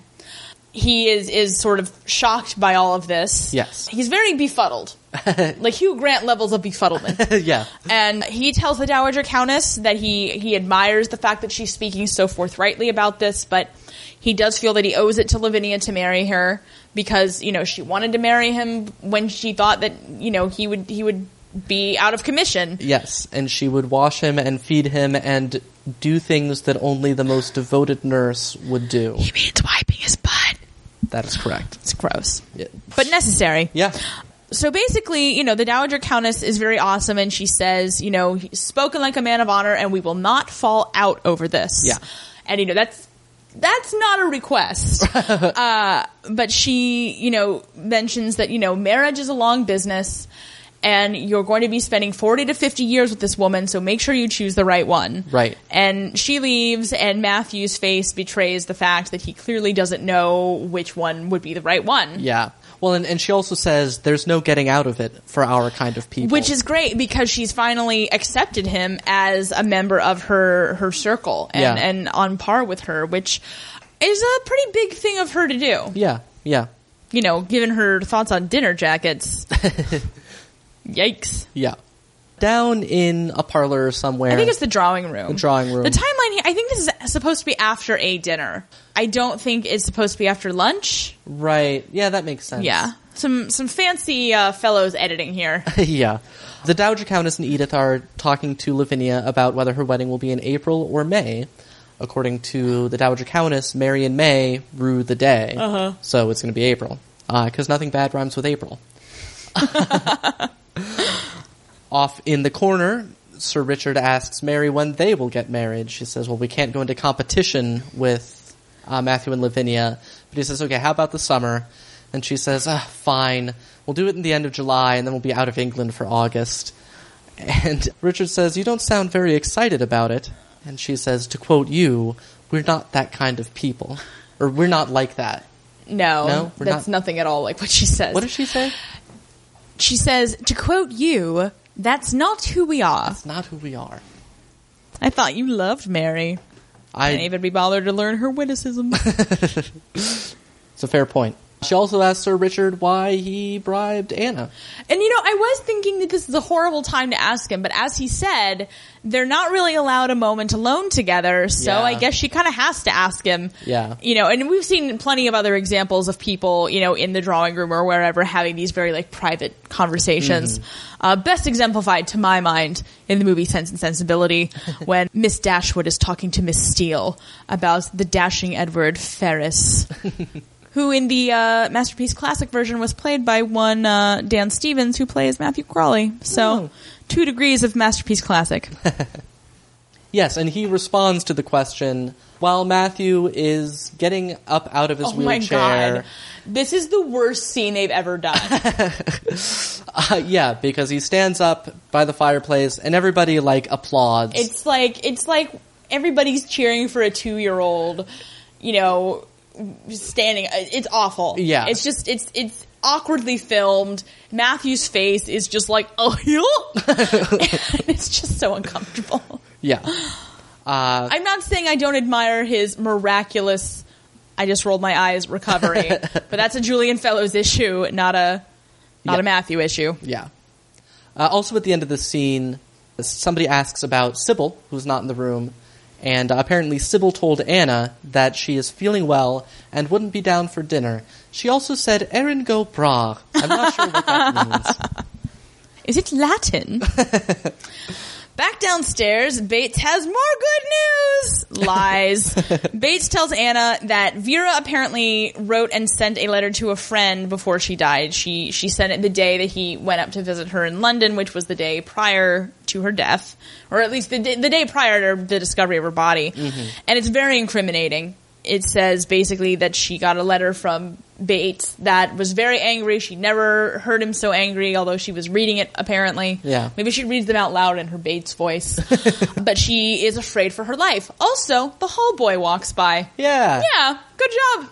Good job, hall boy. That's right. Polish those shoes. uh, then Mrs. Hughes comes down and tells Anna that she's needed upstairs. Right. Because Anna and Bates get 45 seconds together every day. Uh-huh. That's it. And so Mrs. Hughes then comes up to Mr. Bates and says he looks as if he's got the weight of the world on his shoulders. And he says, "Oh no, just, just part of it." And I punch him in the face. and I want to bring this up. It hasn't come up yet. Do you think he killed her? You know, I go back and forth. Mm-hmm. I really don't have a good answer. I just well because I know that Julian Fellowes really likes the character of Bates, and I think he's a bit of a Mary Sue for him. Mm-hmm. And again, it's the same issue as with Jane having these this grand scheme. I just don't see Julian Fellowes being good enough of a writer to pull that off. Mm. And you know, he likes to draw things in such black and white terms, but it does look really bad. It does. Well, and just it's that, and the fact that they also show that shot of her body. Right. And I don't know what happens when you take arsenic. Right. But it's like, did she did she brew it up and put it in her tea? Because it like it looked like she was all like ready for tea, and she Right. was having her tea, and Yeah. like the cup is shattered. Well, and I think, I mean, the one thing I'll say about it is that if Bates was to kill her, it seems to me more likely that he would kill her through violence. Yeah, not like through strangling her. Yeah. Yeah. Like that's, him poisoning her is harder for me to see. Well, it's like, how does he? If they're in such such bad relations with each other, Right. I don't see them sitting down and enjoying a cup of tea together, regardless of who made it. well, it is Britain. Well, true. anyway, yeah. So if you have thoughts on whether Bates killed her or not, we would love to hear them. Because, Absolutely. Again, but I just I can't be one hundred percent sure. Yeah, yeah. Upstairs, Mary is trying to s- just say goodnight to Sybil, but there's no answer, and the door is locked. So Anna pops in downstairs to try and get the duplicate keys from Mrs. Hughes, and very craftily does not say what she needs them for. She says the one of the bathroom doors had gotten locked, Right. and so she needs to get into that. Yeah, as soon as Mary needed a co-conspirator again, Anna was forgiven. Mm-hmm. Yep. And so Mary does get into Sybil's room, and she finds a letter on the mantelpiece, and she is eloped, and she is on her way to Gretna Green, which I looked up, and it turns out that Gretna Green, when you're on the main road from London to Edinburgh, is the first village on the Scottish side of the border. And because the laws, possibly at the time, but for a few hundred years, were that in England you needed parental consent to get married, but in Scotland you did not. And so Gretna Green became uh, just a mecca for weddings. That people would run off there, you know, as soon as they got across the border, they were in Gretna Green, they'd get their wedding. That was all legal there. So sort of like Las Vegas was, you know, for for a time. All right. I hope they had. Uh, I guess they would have had Elvis impersonators. Maybe they would have had Oscar Wilde impersonators performing Oh. the weddings. That that is an interesting. I I think I've just found a new line of work for myself. It's true. Uh, those of you who can't see Tom, which is all of you, he actually bears a very striking facial resemblance to Oscar Wilde. it's true. So Edith is driving Mary and Anna to find Sybil, and this puts another fun spin on the idea for uh, made to order. You know, perhaps if uh, Jessica Findlay Brown were to have to leave Yeah. for some sort of film work, you know, Edith could come in and, and be the third, and you know they could do all new hilarious promotional shots. yeah, it's true. No, and Edith is a different, you know, character. She's yeah, she's stick got- in the mud. Yeah, or- she brings a whole other a whole other thing. Yeah. and you know they're saying, well, they couldn't get there by tomorrow, so they had to have stopped somewhere on the road. And Anna's like, uh, yeah, you hope, and uh, they ignore her because she's the help. yeah. Well, it's not. You know, if they did stop somewhere else, then they're just not going to find Mm-hmm. them. So that's not very helpful, Anna. Even though you're the best. Daisy is opening up the cover to check on the wedding cake. She's so excited about it. It's very cute. So Mrs. Patmore says, "Oh, is is there's one set aside that's the one for tasting." So they pull it down. Let's let's give it a try. Uh, they both cut off a piece and spit it out immediately. Daisy says, "I did everything you said," and Mrs. Patmore is like, "Okay, well then, let's check out these ingredients." And they're terrible. The flour is three quarters plaster dust. The the The candied peel rolled when Adam were a boy. which is biblically questionable because it means that God would have had to create candied peel, and I'm just not sure that he did. Well, and Adam was never a boy. He Oh, yeah. was he was created fully grown and Yeah. presumably without a belly button. no, and this is the, really the only part of this storyline that strains credulity for me because Mm-hmm. I think Mrs. Patmore is savvy enough she would have tasted the ingredients before even attempting to. I mean, I know she Right. didn't have to pay anything up front. Mm-hmm. I just I find it very. And the other I thing do- too is I don't think a cake would have baked with that stuff. I don't know for sure, but I mean, baking is a science. I mean, Yeah. there's a lot of chemistry I that has to go off of that a hitch. You know, it was a very like dense cake. So to, what- to what extent? that- Right. yeah, but yeah, I mean, I do agree with you. I mean, I think they tried. You know, that's why there's this thing with Daisy being the one to cook it. To, to cover that up a little bit, Yeah. like that's why Mrs. Patmore wasn't tasting it. But still, I agree with you Uh-huh. that why would she well, not? and also the other thing is she's not in control of the stores. right, She is also not in charge of purchasing. right. So I don't know. I don't know if she's buying this out of pocket or, or what the deal is. But Yeah, again, there's some some some significant holes in this uh, little plot here. yeah. So uh, our plucky trio of Edith, Mary, and Anna stop at the White Swan Inn. They've seen the the Grantham's car is parked outside. They they burst into a room. Mary and Edith do. Anna sensibly stays in the car. Yeah. uh, like that chauffeur. and basically, they walk in, and you know. Sybil's in bed fully clothed and Branson is, is sleeping on a chair. Yes. And, you know, they, they stand up and then Branson's like, how did you find us? and Mary starts right in and saying, okay, thank God nothing's happened. You need to come home right now. Branson tries to like interrupt and be like, no, she's just trying to like get you away from me. And Mary goes, oh, pipe down. and it's great because Yeah. I'm normally on Mary's side of the class warfare on this show. Or But Branson's side. I'm sorry, I'm normally on Branson's side. Yeah. But it is so funny because he does, he just shuts up. Yeah. Because she's like, you have no idea what you're even doing. Like, uh, and basically she says, you know, it's better to do this in broad daylight than to sneak off like a thief in the night. Mm-hmm. And that, you know, she owes it to her parents to at least tell them what's going on.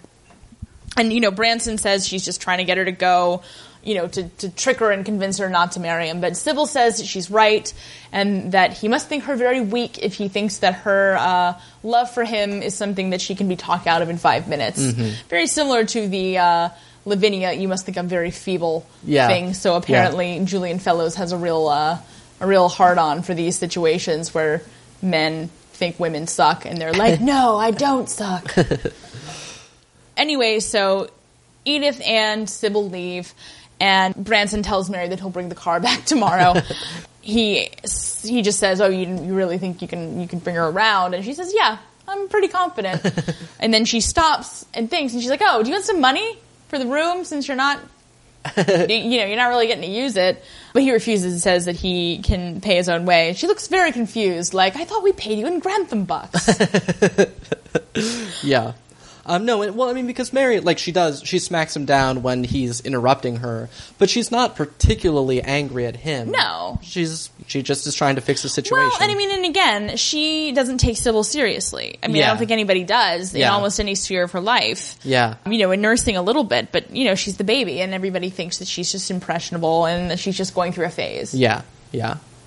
McGee walks into the breakfast room. Lord Grantham is at the table. The girls have not come down yet. From their crazy night. That's right.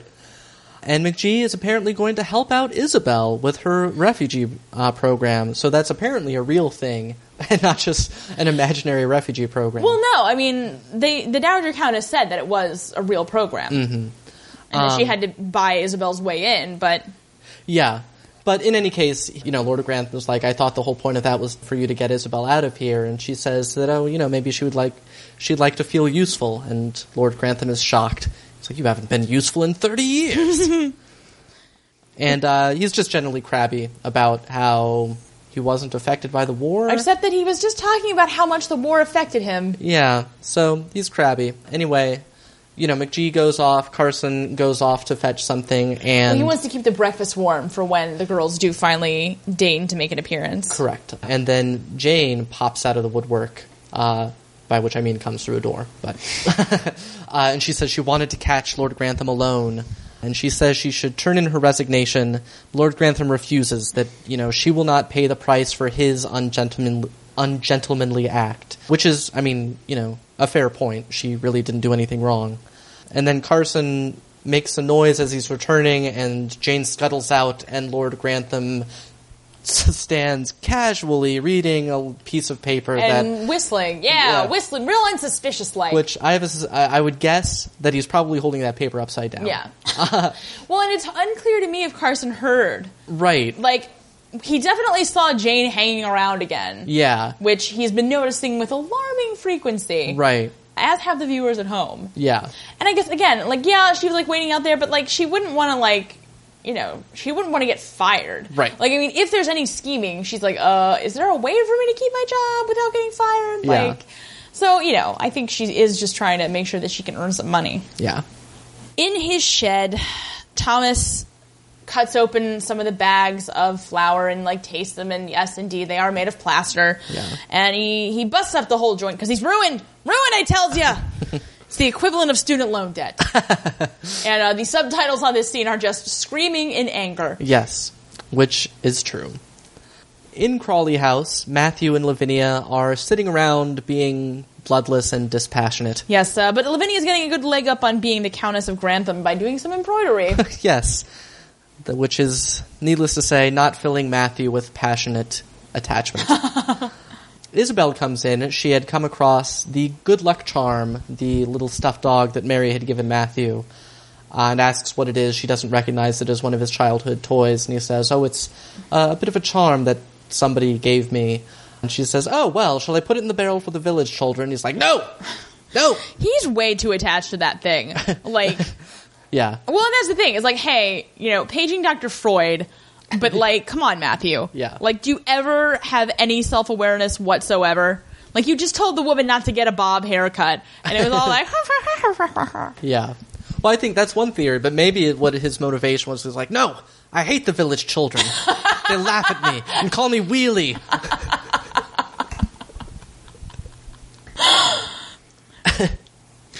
Back at the Sallie Mae shed of failure, uh, O'Brien is telling Thomas that he should ask for his money back. But guess what? When you get scammed, you can't ask for your money back. Thomas said he only ever met this guy once in a pub, and you know he would have no idea how to find him. Right. And that he's been he starts yelling at O'Brien, saying, "Oh, I've been scammed. I've been had. I've been taken for the fool that I am." And then he angrily smokes a cigarette. she asks how much money he gave the guy, and he says he gave him every last penny and then some. Which, Which- and then some. Like, Right. well, then he would have to know how to contact you, so he could like come and cut off your leg or whatever, right? Right. I think you like just every penny you had. That's that's fine. Maybe he also gave him a blowjob. Like this is Thomas we're talking about. Yeah, it could be. the last shred of his self respect. anyway, so she asks Thomas what he's going to do, and he says he doesn't know. Credits! Yeah. Mm-hmm. Bit of a surprising place for them. Yeah, uh, nobody like- really cares. Like, he's not a sympathetic character. Like, Right. if you're going to give me a cliffhanger, make it. I'm like, good, he's going to die. Start with the Krauts finished. Finish with the Krauts started. Yes. so that is uh, episode seven. Things are things are humming along nicely. Yes, I think we, we both feel that it's it's taken a step up. The- And you know, and w- I will address before we get into the Abby Awards.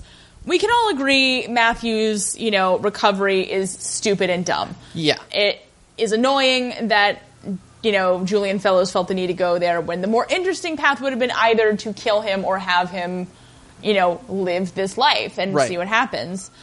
But I think that they explain it away as well as they possibly can. Definitely way better than the whole imposter Patrick Crawley storyline. This is more plausible to me. Agreed.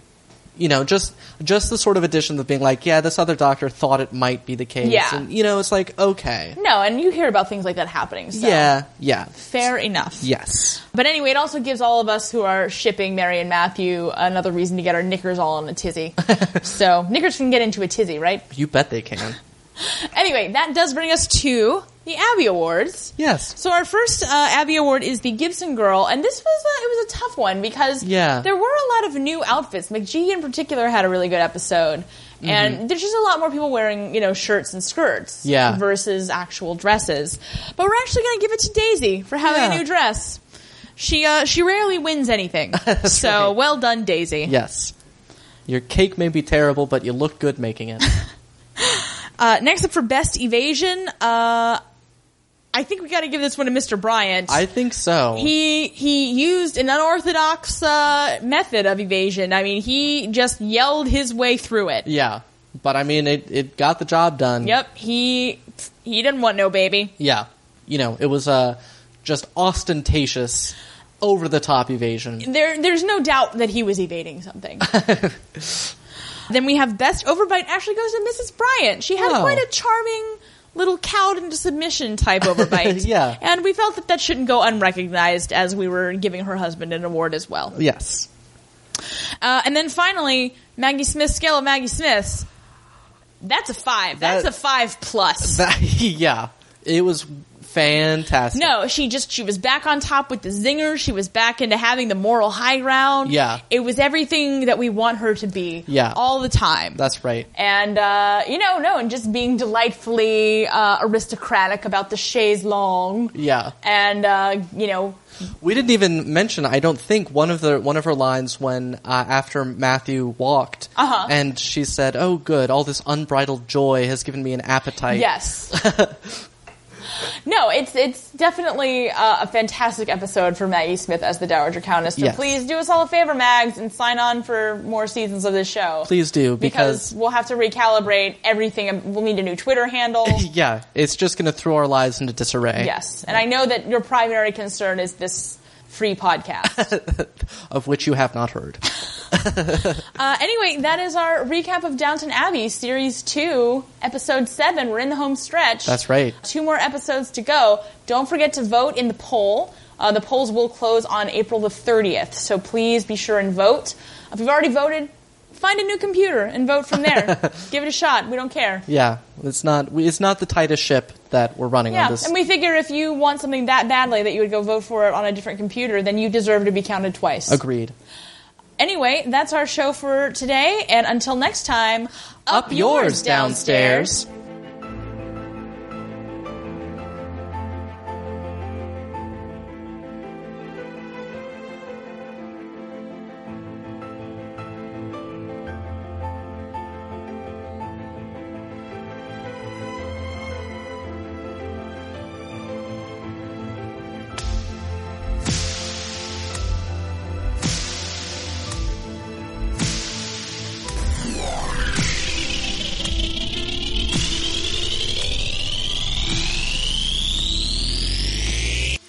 that in your pipe and smoke it.